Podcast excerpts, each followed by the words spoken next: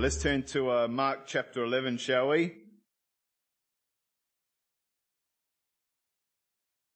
You'll be pleased to know I'm not going to speak about anything new today, unless maybe this is one of your first times uh, being in one of our meetings, and we welcome you here.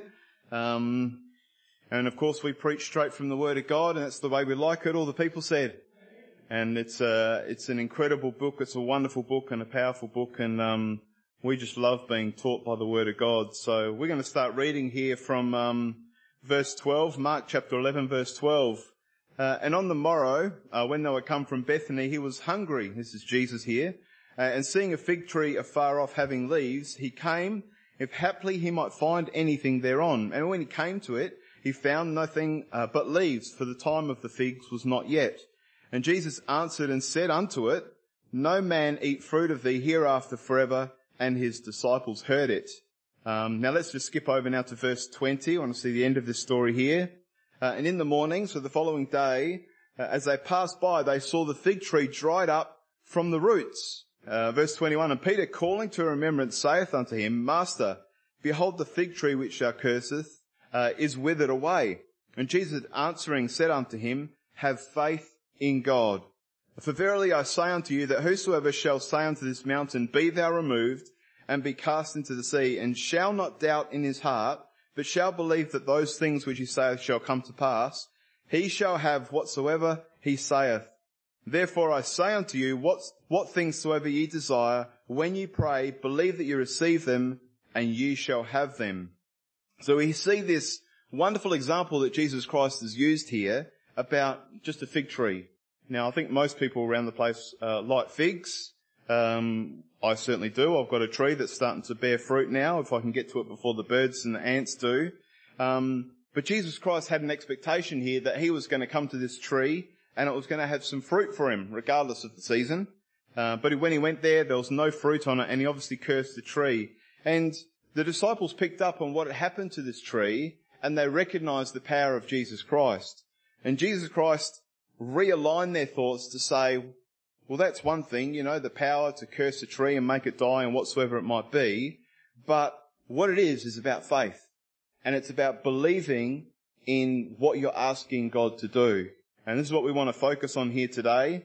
Um, but what I do want to just finish off this passage here from verse 25.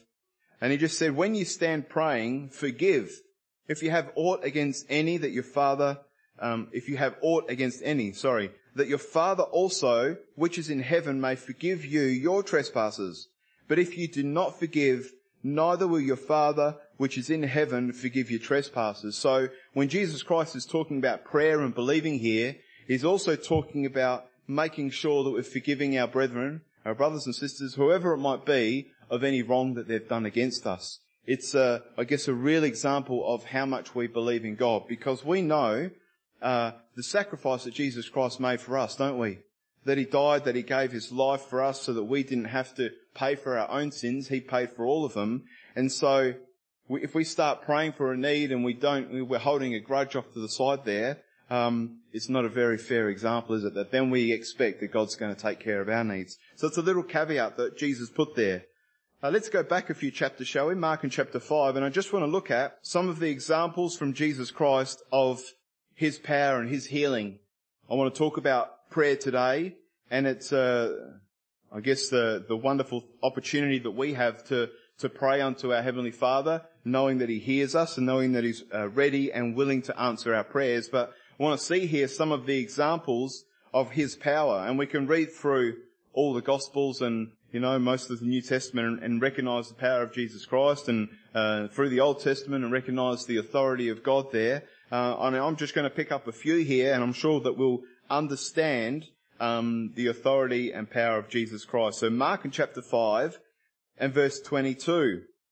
And behold, there came uh, one of the rulers of the synagogue, Jairus by name, and when he saw him, that's Jesus, he fell at his feet and besought him greatly, saying, My little daughter lieth at the point of death. I pray thee come and lay thy hands on her, that she may be healed, and she shall live. And Jesus went with him, and much people followed him and thronged him. So we see this need that this particular person has. And in the midst of this, we have, uh, I guess, the subplot here. Verse 25, and a certain woman, which had an issue of blood twelve years, and had suffered many things of many physicians, and had spent all that she had and was nothing bettered, but rather grew worse, when she had heard of Jesus, and, and that is the, his testimony, the power of his healing there, she came in uh, the press behind and touched his garment. For she said, if I may touch his clothes, I shall be made whole. And straightway the fountain of her blood was dried up, and she felt in her body that she was healed of that plague. And Jesus, immediately knowing in himself the virtue had gone out of him, turned him about in the press and said, Who touched my clothes? And his disciples said unto him, You've got to be kidding me. There's hundreds of people pressing about, and you're wondering which one of you touched your clothes. Of course, Jesus was uh, uh, understanding, talking about his power here. Verse 32, and he looked around about to see her that had done this thing. But the woman, fearing and trembling, knowing what was done in her, came and fell down before him and told him all the truth. And he said to her, Daughter, thy faith hath made thee whole. Go in peace and be whole of thy plague. We understand this, don't we? If we've had a particular need uh, uh, within our walk within the Lord, and we've gone to the Lord and asked Him to heal us, maybe we've had to wait a little while. But when that victory comes, how much rejoicing is there that there's that power in Jesus Christ that we've believed upon Him and that He's answered our prayer. Now this lady had this problem for 12 years. It's a particularly long time. My brother there was talking about an ongoing need that he's had for a long time. But we know, as uh, John said, Jesus Christ is faithful. That's what we look to, those promises. So we understand his, uh, his wonderful grace here. We understand his healing power. But let's keep on reading the story. Verse 35. And while he yet spake, there came from the ruler of the synagogue's house certain which said, Thy daughter is dead. Why troublest thou the master any further? A bit of depressing news there. But as soon as Jesus heard the word that was spoken, he saith unto the ruler of the synagogue, Be not afraid, only believe. Now, in our life and in our natural state, um, when something as sure as death passes, it's, you know, we kind of understand that it's gone. But we're talking about Jesus Christ here. And he obviously wanted to demonstrate um, God's power. So verse 37, and he suffered uh, no man to, f- excuse me, follow him, save Peter and James and John, the brother of James. And he cometh to the house of the ruler of the synagogue, and seeth the tumult, uh, and them that wept and wailed greatly.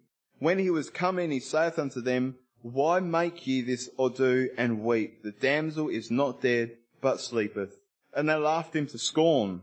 Almost, we can understand that, can't we? In the natural sense, we can, we can understand the uh, incredulous nature that they would have had towards Jesus Christ. But when he had put them all out, he taketh the father and the mother of the damsel, and them that were with him, and entereth in where the damsel was lying. And he took the damsel by the hand, and saith unto her, uh, Talitha uh, cumi, which is being interpreted, Damsel, I say unto thee, arise. And straightway the damsel arose and walked, for she was of the age of twelve years. And they were astonished with a great astonishment, and he charged them strictly that no man should know it, and commanded that something should be given her to eat. What an incredible miracle here that uh, as Jesus Christ is going to this place to heal this young girl, there's a miracle on the way. A woman stretched out believing and she's taken hold of a wonderful promise and Jesus has set her free there. And then he's gone on to raise up this young damsel from the dead. A wonderful thing. So we're talking about the power and the example of Jesus Christ here. Let's go over a couple of pages to Mark in chapter 7. We'll read another story here. Mark chapter 7 and verse 31. And again departing from the coasts of Tyre and Sidon, he came unto the Sea of Galilee uh, through the midst of the coasts of Decapolis. And when they uh, bring unto him, and they bring unto him one that was deaf and had an impediment in his speech, and they bes- uh, beseech him to put his hand upon him. And he took him aside from the multitude and put his fingers into his ears, and he spit and touched his tongue, and looking up to heaven, he sighed and said unto him, um, Ephphatha, that is, be opened. And straightway his ears were opened, and the string of his tongue was loosened, and he spake plain. And he charged them that they should tell no man, but the more he charged them, so much more the great deal they published it, and uh, were beyond measure astonished, saying, He hath done all things well, he maketh uh, both the deaf to hear and the dumb to speak. These wonderful miracles that we can recognize that Jesus Christ is doing, that hearing is restored, that speech is restored, that this man's life wouldn't have been um, very enjoyable to live in. Uh, you know, you, we think about uh, nowadays, and I guess the services that are available and the things that can be done, but back then it wasn't uh, such the case. And so now this man's been completely changed by the power of God, that he can now speak, that he can now hear. And, and it would have been, no wonder they're speaking about it, no wonder they're publishing it abroad, because it's such a wonderful, incredible miracle that Jesus Christ has performed. Let's look at one more, shall we? Luke and chapter 7. Luke chapter 7 and verse 11. And of course these are uh, just a few, uh, little samples that I've pulled out from the Gospels here of uh, the things that Jesus has asked for and that he's had authority over and that uh, has been rectified and healed and delivered and set free. Luke 7 and verse 11, and it came to pass the day after that he went into a city called Nain, and many of his disciples went with him and much people. Now when he came nigh to the gate of the city, behold, there was a, a dead man carried out, the only son of his mother, and she was a widow, and much people of the city was with her.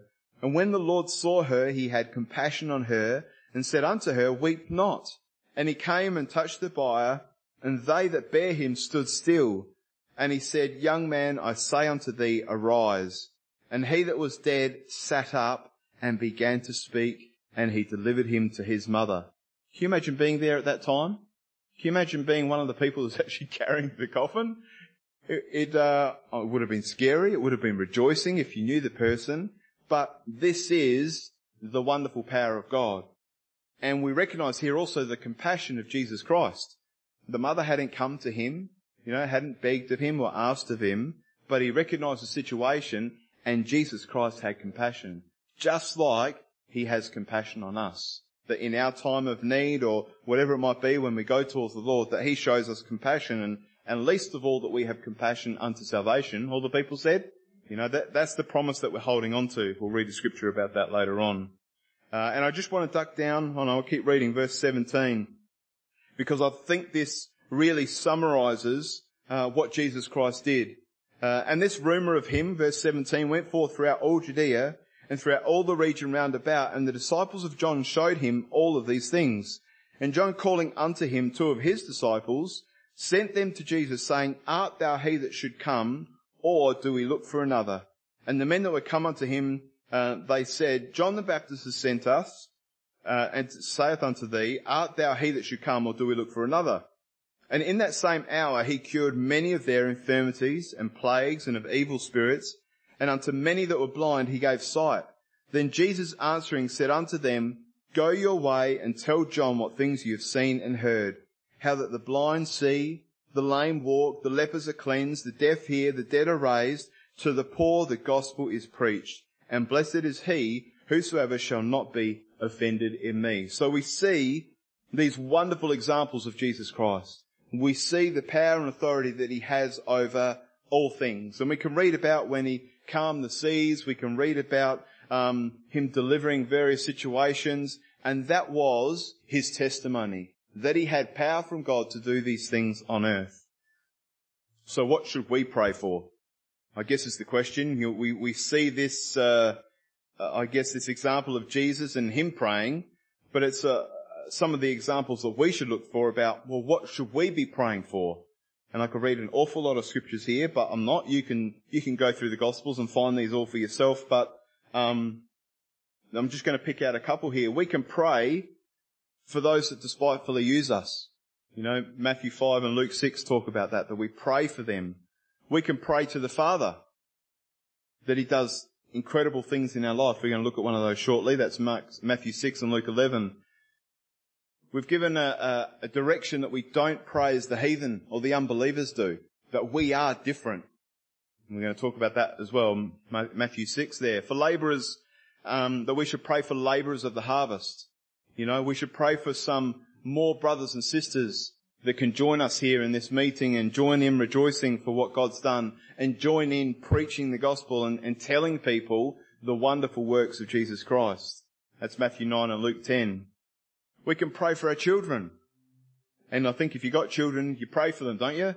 They're accident prone, they do silly things, they don't listen, all that sort of stuff, but we can pray for them. We've given that instruction there, Matthew 19. This is a big one.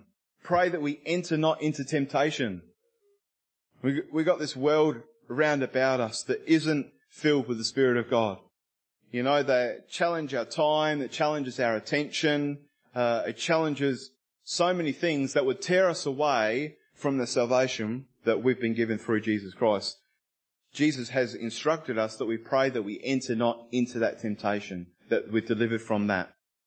It's a big one. Matthew 26, Mark 14, and Luke 22.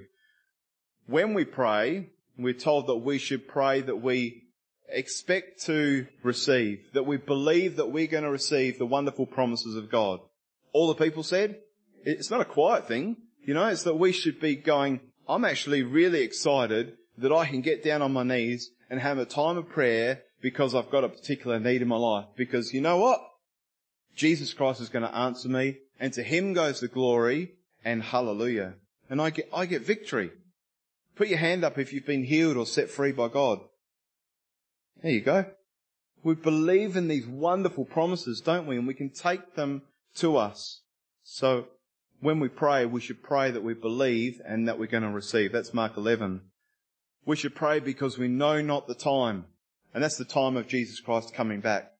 Everyone's got a watch or a phone, or there's two clocks up there that are telling me how long I'm going on for. Um, but we don't know the time that Jesus is coming back. We are told to pray because of this, to pray that we're always ready, to pray that we're attentive to the things of God, that we can see and understand and recognize the signs and the seasons of the things that are pointing to the fact that Jesus Christ is coming back soon. That's Mark 13. Uh, we're told that we should pray that we faint not that we can carry on, that we can keep on walking in Him. That's Luke uh, 18. You might look at that one later as well. What did Jesus pray for? Well, when it comes to us, um, there's a couple of things that he prayed for specifically, and they're all in the, the book of John that I'm going to point out here. He prayed that the Comforter would come. And praise the Lord, it has. The Holy Spirit's been poured out, and we know that it's come by signs, wonders and miracles that are effective in our life. We're going to look at those scriptures later on. But that is the promise of the Holy Ghost in our life. Jesus Christ prayed for us um, that we are kept in unity, that we are kept together, you know, that we are walking in unity one with each other, believing in God, not believing our own thing, but walking in unity with the Word of God and with the uh, the Holy Ghost. Jesus Christ prayed for us that we're kept from the devil. That this is in John 17 that he um, he prayed that we weren't taken out of the world, but that we would be kept from the devil. It's a you know it'd be nice, wouldn't it, that we didn't have to be here anymore, that we're up in heaven rejoicing that you know all things are done and dusted and passed away, and that we don't have to worry about this world and the natural things anymore. But Jesus Christ has actually said He's prayed that we just kept from the devil, that we can be an example on this earth here. And he's also prayed for those that hear his words. These words of life, these wonderful, amazing, incredible, powerful words, he's prayed for those that hear them. So if we're hearing them, Jesus Christ is praying for us. If we're walking with him, Jesus Christ has prayed for us. Now, let's go over to Matthew chapter 6, shall we? I want to have a look at how we should pray. And we're given some, uh, some examples here and some instruction here. So verse 5 of Matthew chapter 6. Uh, and when thou prayest, thou shalt not be as the hypocrites are, for they love to pray, standing in the synagogues and in the corners of the streets, that they may be seen of men. Verily I say unto you, they have their reward. So this is this first point, that we don't pray trying to glorify ourselves big example. When we pray, we're glorifying God. But thou, verse 6, when thou prayest, enter into thy closet, and when thou hast shut thy door, pray to thy Father which is in secret, and thy Father which seeth in secret shall reward thee openly. But when you pray, use not vain repetitions as the heathen do, for they think that they shall be heard for their much seeking, uh, speaking, sorry. Be not ye therefore like unto them, for your Father knoweth what things ye have need of before ye ask them. So we've got this uh, direction here that we should find a private, quiet place that we should actually seek God. That it's not just a, a, a general, maybe run of the mill thought as we're uh, driving to work or during our working day. We know those things are good and they're useful, but in terms of praying and seeking God, it really needs to be a personal thing where we're drawing ourselves aside from all distractions. And obviously back in the day, the closet was the best place there. Uh, my closet is a little bit narrow for me. Uh, so I would struggle probably in there and it's not talking about those things specifically, but it is talking about making sure that we're not distracted. You know, making sure that we're not, um, our phone's not there and we know, oh, it's vibrating, I'll just check quickly and I'll get back to prayer. You know, the, the kids are screaming and, and whatever it might be, okay, I'm ducking in and out and in and out. Sometimes those things happen, but it's also about setting up ourselves that we can have a, a time where we're not going to be interrupted or distracted from just speaking to God. It's a wonderful thing that we can do that. And we're further on, we've got this example here, and uh, it's this is we're talking about a natural prayer here, and before the Holy Ghost was point was poured out. All right. So now verse uh, verse nine. After this manner, therefore, pray ye, Our Father which art in heaven, hallowed be thy name. Thy kingdom come. Thy will be done in earth as it is in heaven.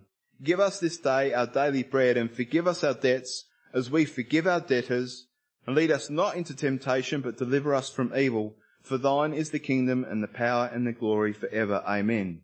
Now there are some uh, churches round about who just copy that in parrot fashion. Um, they probably should read up a few verses before where it says not to use vain repetitions. You know, but it, this is a nice prayer, and Jesus Christ really is talking about uh, an example of the things that we should pray for. And so first of all, we're giving thanks unto God, aren't we? That's what this prayer is here. Our Father which art in heaven, hallowed be thy name. We're giving praise unto God. Thy kingdom come and thy will be done on earth as it is in heaven. I want you, God, to have, uh, whatever it is that you want. And if I'm a part of that, if I can be a vessel to help your cause, then hallelujah. That's what we're praying for. We're praying that God's will be done and not our own. Give us this day our daily bread. Lord, please provide for me. Help me out that I can live in this world. That's your promise that you're going to provide for me. And forgive our debts as we forgive our debtors. You know, forgive us the, the things that we've done wrong. Um, forgive us the things that people have done wrong against us.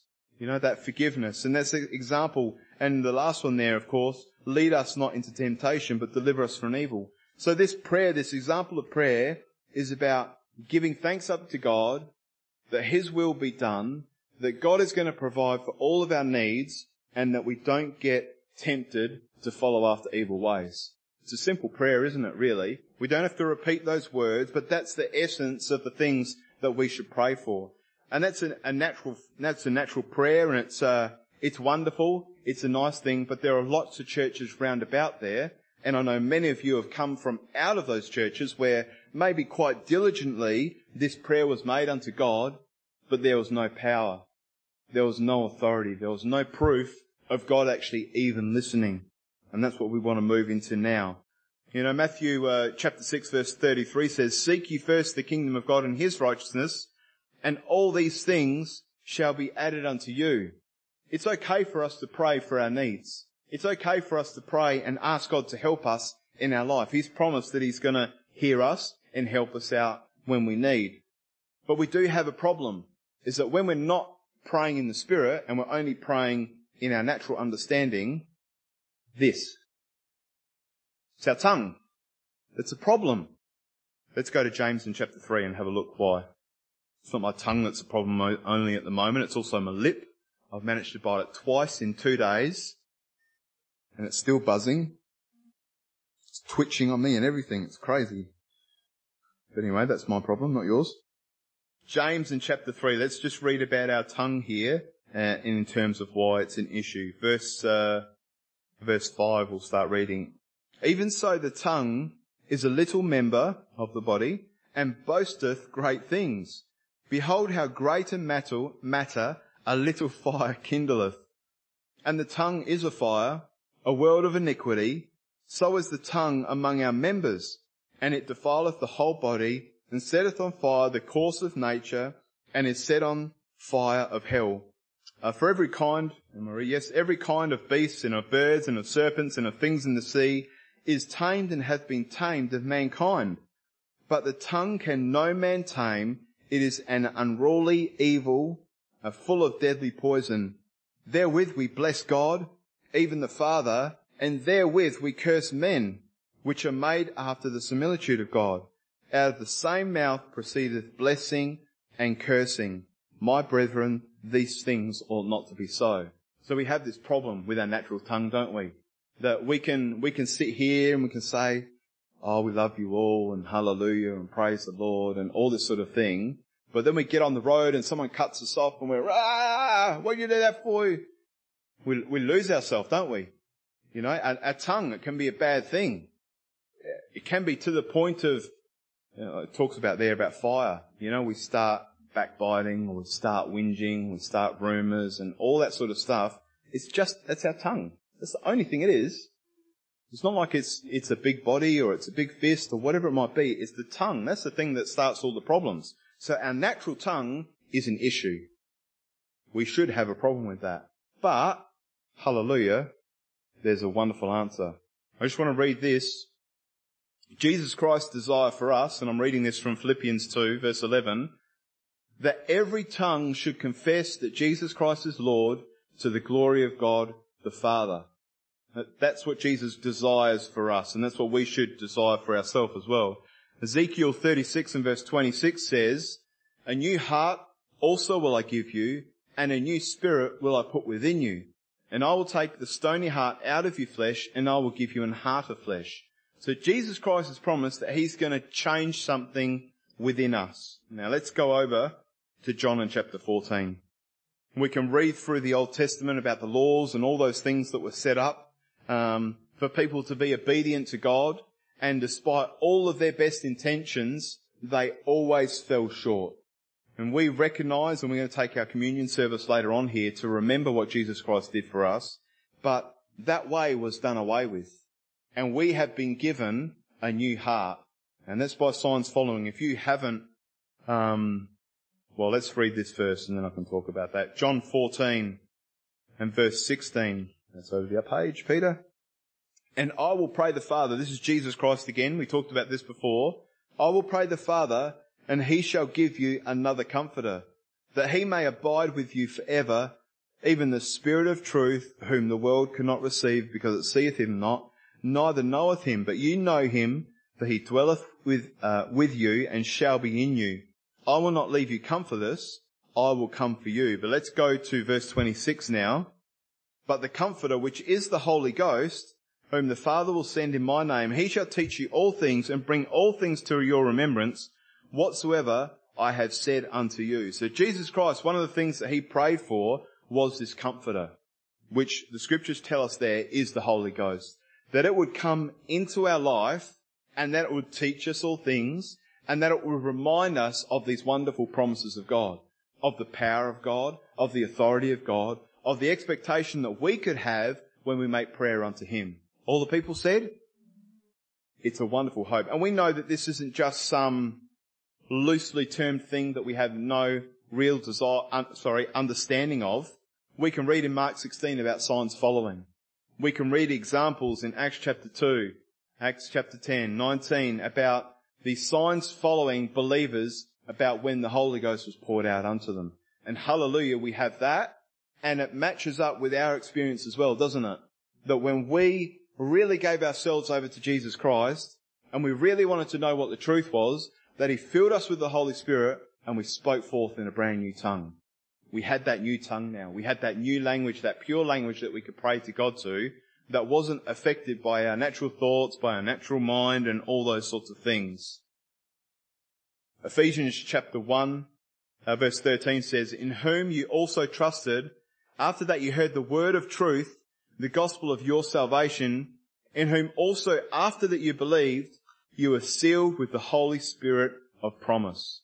That's what's happened. When the Comforter comes and it's poured out, we're sealed with that Holy Spirit. And we have this, uh, we're going to do the spiritual gifts later on as well. 1 Corinthians 14 verse 2 says, For he that speaketh in an unknown tongue speaketh not unto men, but he speaks unto God. So this language, this tongue that we've been given by God, this Holy Spirit power, is for us that we can speak to God, that we can communicate with Him. It is really such a wonderful thing. So to have time of uh, prayer in the Spirit, uh, we have this communication with God. It is such a, a powerful thing that now we don't need to rely upon our natural tongue anymore. We don't need to rely upon our natural self. We don't need to rely upon uh, those round about us. But we can pray to the Heavenly Father, the Creator of the universe, the same Jesus Christ that healed all those people back then, we're in touch with now. And we can ask Him to deliver us from whatever it might be. Uh, so what power do we have when we have the Holy Ghost? What power in our life do we have when the Holy Ghost is poured out? Let's have a look at Acts chapter 3. We know the Holy Spirit was poured out on the day of Pentecost. They all come together. They're all there in unity. It talks about that in Acts chapter 2. And the fact that they were all filled with Holy Ghost and they spoke with other tongues as the Spirit gave them utterance.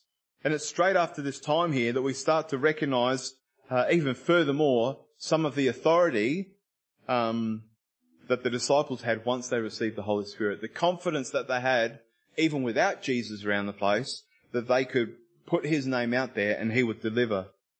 Let's read the story here. Acts chapter 3 verse 1. And now Peter and John went up together into the temple at the hour of prayer, being the ninth hour.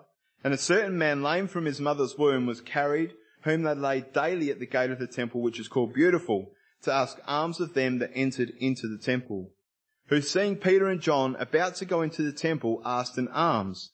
And Peter, fastening his eyes upon him with John, said, Look on us. And he gave heed expect, unto them, expecting to receive something of them. Then Peter said, Silver and gold have I none, but such as I have give I thee. In the name of Jesus Christ of Nazareth, rise up and walk. And he took him by the right hand and lifted him up, and immediately his feet and his ankle bones received strength. And he leaping stood up and walked and entered with them into the temple, walking and leaping and praising God. And the people saw him walking and praising God, uh, and they knew it was him. And it was uh, this wonderful miracle there of two people that had this confidence, that had this belief in God, and by the simple prayer of saying, believe in Jesus, not in the money that you're receiving, not in anyone walking by. Believe in Jesus and your whole life can be changed. That's the power of prayer, isn't it? That's the power that we have as well now that we're filled with the Holy Spirit. Let's go over to Acts in chapter 9 and verse 32. Uh, and it came to pass as Peter passed throughout all quarters, he came down also to the saints which dwelt at Lydda, and there he found a certain man named Ananias, or Aeneas, something like that, uh, which had kept his bed eight years and was sick of the palsy. And, and Peter said unto him, Ananias, that Jesus Christ maketh thee whole, arise and make thy bed. And he arose immediately. And all that dwelt at Lydda and uh, Saron saw him and turned to the Lord. This little simple prayer there, but this man who had had this infirmity for a number of years was delivered and set free raised up and made whole. One thing I would like to point out though is that Peter said, arise and make your bed, but we don't have any record of him making his bed whatsoever. Now I think that's purely because he was so excited that he was healed and delivered and set free. It's only a small thing. Doesn't mean kids can get out of making their beds. Husbands, you can't get out of making your side of the bed or the whole bed if that's your responsibility. There's this wonderful healing, this wonderful miracle there, isn't there? Is there one that I wanted to read after that? We can keep reading. Verse 36. Now there was at Joppa a certain disciple named Tabitha, which by interpretation is called Dorcas. And this woman was full of good works and alms deeds which she did. And it came to pass in those days that she was sick and died, whom when they had washed and laid her in the upper chamber. Uh, for as much as Lydda was nigh to Joppa, the disciples heard that Peter was there and sent unto him two men desiring him that uh, he would not delay to come to them. Then Peter arose and went with them when he was come, and they brought him into the upper chamber, and all the widows stood by him weeping, and showing the coats and the garments which Dorcas made while she was with them. But Peter put them all forth and kneeled down and prayed, and turning him to the body said, Tabitha, arise. And she opened her eyes, and when she saw Peter, she sat up. And he gave her his hand and lifted her up, and when he had called the saints and widows, presented her alive. And it was known throughout all Joppa, and many believed in the Lord. And it came to pass that he tarried many days in Joppa with one of Simon the tanner. This wonderful miracle there. This person, I guess, that had been faithful, um, you know, done all these wonderful things, but the real example was in the faith of Peter, that when he got down on his knees and had prayer, it was obviously believing. It was obviously believing and expecting that this woman was going to be raised up. And indeed she was. She was dead and now she's alive. Now, this is the same power that we have. Through Jesus Christ, through the outpouring of the Holy Spirit. It's not of ourselves. It's nothing individual. It's nothing, uh, this, not this person and only that person, whatever it might be. It's through our belief in God and through these signs following that we can understand that Jesus Christ has poured out his spirit. And so when we make prayer unto him, we have this authority and power that we can expect incredible things. Now let's look for a couple of things just to wrap it up. Hebrews 10 uh, talks about because the Holy Ghost, we can have this boldness to approach the throne of grace. That we can expect to be delivered and set free. That we could be, that we can expect to be heard of Jesus Christ. You know, that we have this full assurance of faith. Not a little bit of an assurance, not a part of an assurance, but a full assurance of faith. That we can believe upon these promises. So what can we pray for? We can pray uh, to be delivered from bondage. We can be prayed to be delivered from affliction, from sickness, from depression, from suffering. And I know that a lot of us have got that testimony in our life. That we've made certain requests of the Lord and He's healed us of all of those things. We can pray for forgiveness, which is a, it's a difficult thing in this very proud world to pray for forgiveness of someone that's done us wrong. To pray for compassion, those round about us. We can pray for uh, relationships, maybe healing of a broken relationship. Uh, if we want a relationship, we can pray for that relationship. But a unified thing, certainly in regards to a marriage between a husband and wife, that God is right there in the middle. That we can pray for those things and expect that God's going to help us. And all the married said, Amen. I, my wife would not put up with me if I wasn't spirit filled. I know that for a certain. If I was without the Holy Spirit, I'd be an absolute dropkick. You don't need to say amen to that. It's alright. Don't need to say amen to that. It's only through prayer. It's only through prayer of going, well, I want to do things God's way and not of anyone else's way. We can pray for unity with God. That we walk uh, as God would have us walk. That we, through the Holy Scriptures, are guided and directed, but that we are unified with God, not walking as a tangent that's ever slowly creeping away from where God wants us to be, but that we are unified with God. And it's only a, a small selection, but we can pray for many, many, many, many things in our life that we are ultimately walking with Him on the day that He returns. Galatians 5.25 says, if we live in the Spirit, let us also walk in the Spirit. So it's not just a, a, a, talking thing, but it's a practical thing as well that we need to do. So the attitude of our prayer and how we should go about our prayer. Let's go to Luke in chapter 18, shall we? Just a couple of scriptures here to finish up. Now, verse 1.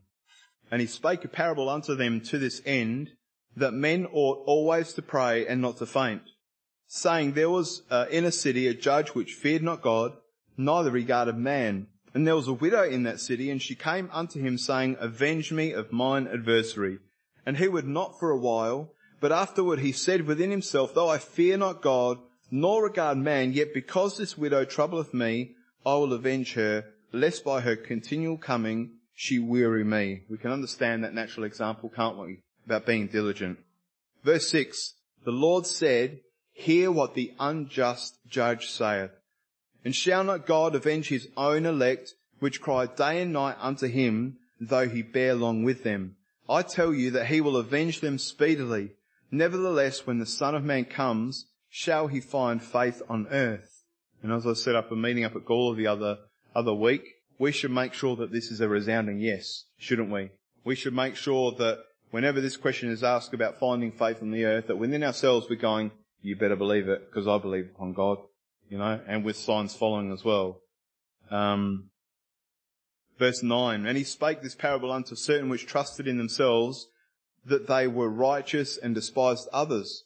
Two men went up into the temple to pray, the one a Pharisee and the other a publican. And the Pharisee stood and prayed thus with himself, God, I thank thee that I am not as other men are, extortioners, unjust, adulterers, or even as this publican. I fast twice in the week, I give tithes of all that I possess. And the publican standing afar off would not lift up so much as his eyes unto heaven, but smote upon his breast, saying, God be merciful to me, a sinner. I tell you that this man, this man went down to his house justified rather than the other. For everyone that exalteth himself shall be abased, and he that humbleth himself shall be exalted. So we have this example here about, in terms of our attitude towards prayer should be of one of humility. That when we're uh, making our prayer request unto God, it's not that you should do this because I'm spirit filled and you should do this because I'm this way and you should do this because I go to all the meetings and blah, blah, blah, blah, blah, blah, blah, all these natural things, but reminding ourselves of the position that we are in, that we did not deserve to have Jesus Christ die for us to forgive us of our sins. We're in the lesser position. Just because we're spirit filled, we still have to be thankful, don't we? We still have to remind ourselves of God didn't have to do this, but He did it anyway, so that we could be set free, so that we could be raised up. So our attitude towards prayer is one of humility. Let's just look uh, Luke and chapter 10. This is important here. Luke and chapter 10. Now this is after, well, we can read it actually. Verse 17. And the 70 returned. So we can assume from that, and we can read earlier on that the 70 were sent out, uh, and God had give them authority over all things, um, healing and delivering and casting out devils and whatnot. And uh, so we read here verse 17, and the 70 returned again with joy, saying, Lord, even the devils are subject unto us through thy name. And he said unto them, I beheld Satan as lightning fall from heaven. You know what Jesus Christ is saying there? I saw an angel of God have pride and he was cast out. That's that warning there that we shouldn't have. Don't allow pride in our life. But verse 19, behold, I give unto you power to tread on serpents and scorpions and over all power of the enemy, and nothing shall by any means hurt you. Notwithstanding, in this rejoice not that the spirits are subject unto you, but rather rejoice because your names are written in heaven. All the people said, it is such a wonderful thing that we can come before uh, our Lord and Saviour and ask Him to take us out of a situation that we'd rather not be in. Whether it be healing, uh, whether it be provision, whether it be just an uncomfortable situation, it really is such a blessed thing that we have. And that's a promise of Jesus Christ. But the thing that we should rejoice in is that our names are written in the book of life. That we are going to live forever. And none of these things are really going to affect us because we're going to be changed. We're going to be transformed. You know, we're going to have a new body. We're going to have a, we don't have to worry about death. We don't have to worry about sadness. All those things are going to be cast aside. We need to be rejoicing in that. When we, I guess when we're making our prayer to the Lord, if we are rejoicing in what God has promised us, then it, it puts into perspective some of those other things that we're praying for. And it, I think it truly helps us in our walk in the Lord. Let's just turn to Jude 20 just to finish up here. There's a question, I guess, that we can have in regards to prayer and how often we should pray maybe and those sorts of things. And that's something that we have to figure out for ourselves. I think if we're asking for something of the Lord, if we're giving Him thanks, probably five minutes here and there isn't going to cut it if we're honest with ourselves. And I think if we can be diligent about prayer, then God will be diligent towards us as well we have the example of Jesus Christ that particularly says in Luke chapter 12 here that he continued and prayed all night in prayer unto God. And Jesus Christ is that wonderful example and we kind of think, well, of course he could. He's Jesus Christ. He can do whatever he likes. But we got that example, I guess, of how diligent that we should be in our prayer life to the Lord. That we should set aside, set aside a time to make prayer unto the Lord and all these things that we've talked about. And we know that First Thessalonians 5 talks about praying without ceasing, being consistent. And uh, I think when we find that we, if we do have that consistent prayer life, how much of a blessing it really is. In terms of it, it talks about here making sure we're, we're, building up ourselves and making sure that we have that strong foundation. And we, we're reminded here, just as our final scripture in Jude and verse 20, but you beloved, building up yourselves on your most holy faith, praying in the Holy Ghost. Keep yourselves in the love of God, looking for the mercy of our Lord Jesus Christ unto eternal life. Now, we can't build ourselves up in any kind of holy way if, unless we have the Holy Ghost. It's just not possible. We can build ourselves up in a natural way. We can, um, you know, set about good habits in particular things, but if it's without the Holy Spirit, it's not holy. There's, you can't get around that according to the Word of God. And so we as ourselves, if we want to build ourselves up in our walk, if we want to make sure that we're firm and that we're secure, that we're resting on that rock, that good foundation which is Jesus Christ, then it's a great idea that we set aside time to pray in the Holy Ghost which is going to build us up. And all the people said, Amen.